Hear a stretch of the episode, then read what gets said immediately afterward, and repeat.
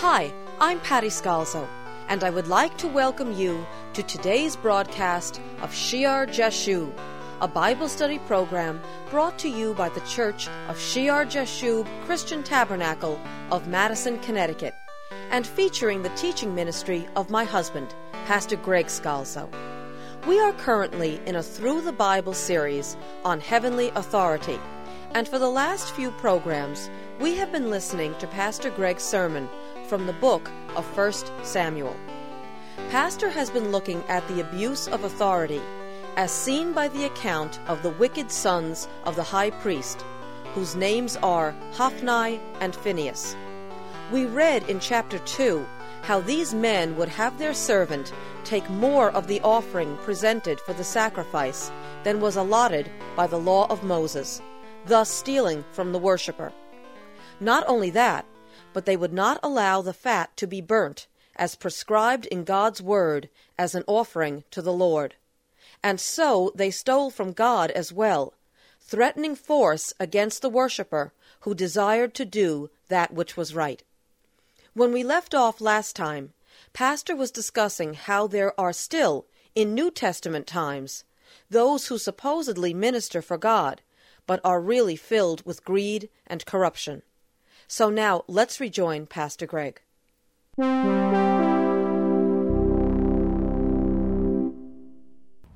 Paul says in Romans chapter 16, he talks about those who cause divisions contrary to doctrine, the doctrine which he taught. He says, For those who are such do not serve our Lord Jesus Christ, but their own belly, and by smooth words and flattering speech deceive the hearts of the simple. These men were in religious positions. They are supposed to be examples to the people. They are supposed to be teachers of the law, and they break the laws that dealt with them and men. They break the laws that deal with them and God. And they do so with force and with arrogance. And it says in verse 17 of 1 Samuel chapter 2 Therefore, the sin of the young men was very great before the Lord, for men abhorred the offering of the Lord.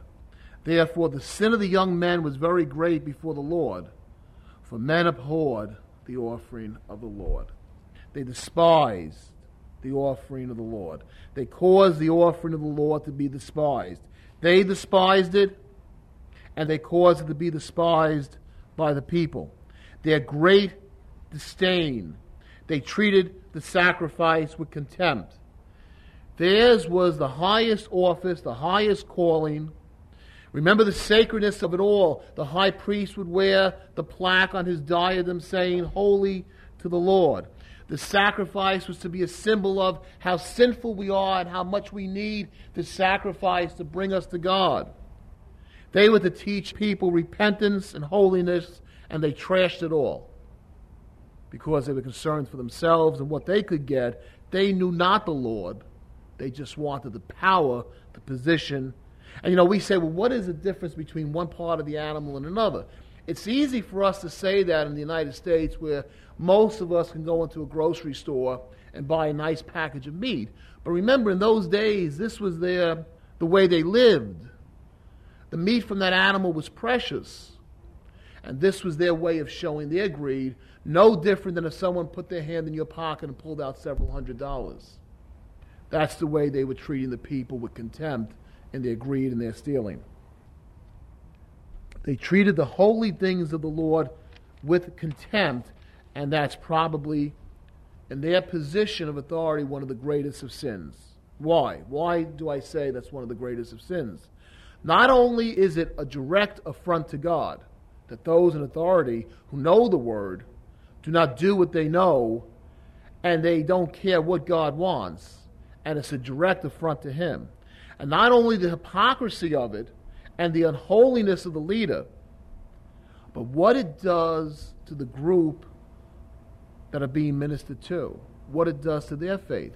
You bring your family up to Shiloh to show the holiness of God. to teach your children about the Lord. That they don't become like these pagans around you, the Canaanites and the Hittites and the Perizzites, the Philistines and the people from Lebanon. You want to teach them about the sacred God who's fair to all and who wants us to walk holy. You're telling them the symbolism of that sacrifice, of what it means that we sin and how now we can be in fellowship with God. We're sitting at the same table with Him, and the priest is getting a share and God is getting a share. And you come up to the tabernacle door and you come face to face with Hophni and Phinehas. And they just destroyed everything you've taught your children. And they may possibly destroy your faith in God. When you have people in religious authority, who know not the Lord and who take advantage of their position for themselves, they can break the faith of a whole group of people who they're supposed to minister to. Now, certainly we should put no one in that position to break our faith with God. We should look to the Lord Jesus Christ. We don't look to men. But from their perspective, they are supposed to be representatives. And if they bring disgrace and shame if they make it a place of horror where they steal, where if you say, look, take whatever you want, but don't break the commandment of God, let the fat be burned. And they say, give us the whole animal raw, or we'll take it by force. They destroy the faith of the people. And that's why it's one of the greatest of sins. Paul says in Romans chapter 2, verse 24, For the name of God is blasphemed among the Gentiles because of you. And there's more. We'll skip down quickly. Next time we'll go back and read about Samuel's childhood.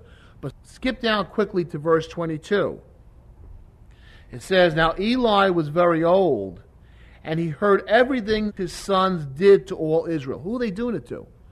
They're doing it to the people they ministered before. They're doing it to Israel.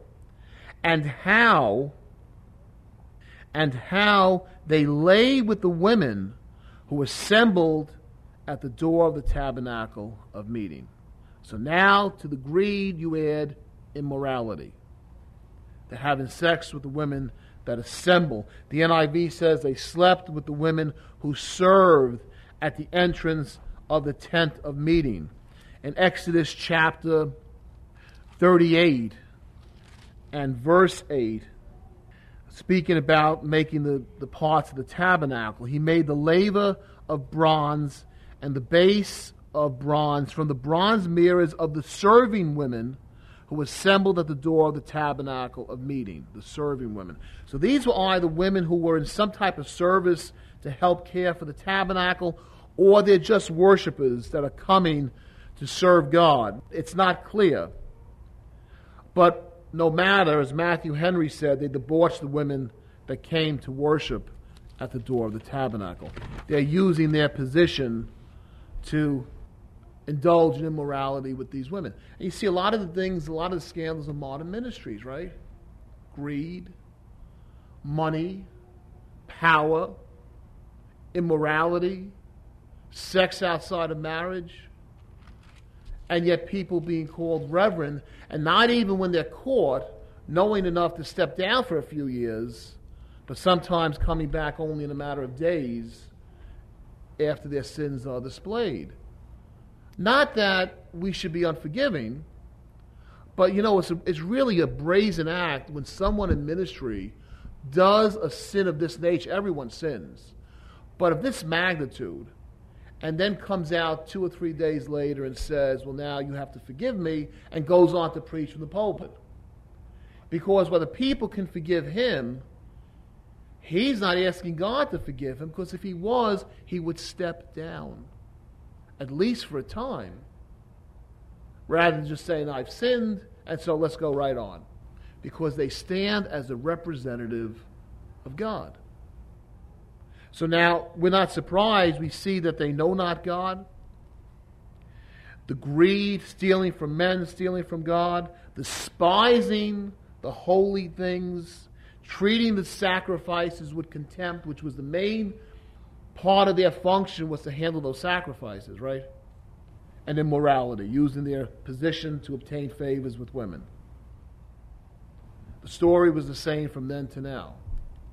Such are those who misuse authority, who know not God, care not about God, but they're hypocrites. They're actors. And sometimes the more they love the splendor that they get in their position, the more they robe themselves, and the higher up they place themselves on a stand, the more they can fit this description. We're going to see what God thinks about this as we finish the study in the weeks to come. The anger the Lord has towards such that claim to be His but know Him not, and who steal and who partake of immorality and their position. But as a ray of hope, you can finish today's sermon by going up to verse 18 and in sharp contrast to Hophni and Phinehas, it says, But Samuel ministered before the Lord even as a child wearing a linen ephod. There you have this good kid who will be a priest before God, even as the lineal priests, the sons of Eli, the institutional priesthood is falling apart. And Lord willing, we'll study that next time. Father, we thank you for your holy word. Lord God, we claim your promise that while you allow the wheat and the weeds to grow together for a time, that at the end of the age you send out your angels and they bring your wheat into the barn, but the weeds they take and they burn. That, Father, there would be a separation out in your church. Lord God, that there would be a purification of your body. That those that call themselves by your name would not be allowed to take your name in vain much longer. Father God, that you would make the separation, that you would make it clear to those who are true believers the ones that abuse them and use them for profit and misuse them and treat your holy word with contempt. Father God, that you would bless those who do what's right. Father God, that you would pull your hand of blessing from those who do what's wrong, even as you did at Shiloh, even in the dramatic example you gave us in Hophni and Phinehas, we pray. In Christ Jesus' name, amen. We pray that the program was a blessing to you today. God's Word is so rich and full of wisdom, and we hope these studies have increased your knowledge of the author and perfecter of our faith. If you have any comments, or if you feel led of the Lord to help support our church fellowship, please send all correspondence and donations to Shear Jashub Christian Tabernacle. That's spelled S H E A R hyphen J A S H U B. Post Office Box 518, Branford, Connecticut 06405. And if you will be in the Madison, Connecticut area, come worship the Lord with us. Shear Jashub Christian Tabernacle meets every Sunday morning at 10 a.m. in the upper room of the Memorial Hall on Meeting House Lane in Madison, Connecticut. Take I 95 to exit 61. Go south to Route 1. Turn right, and at the next light, turn right again. We are in the yellow brick and white building. Please join us for our next broadcast of Shear Jashub, which in Hebrew means a remnant shall return.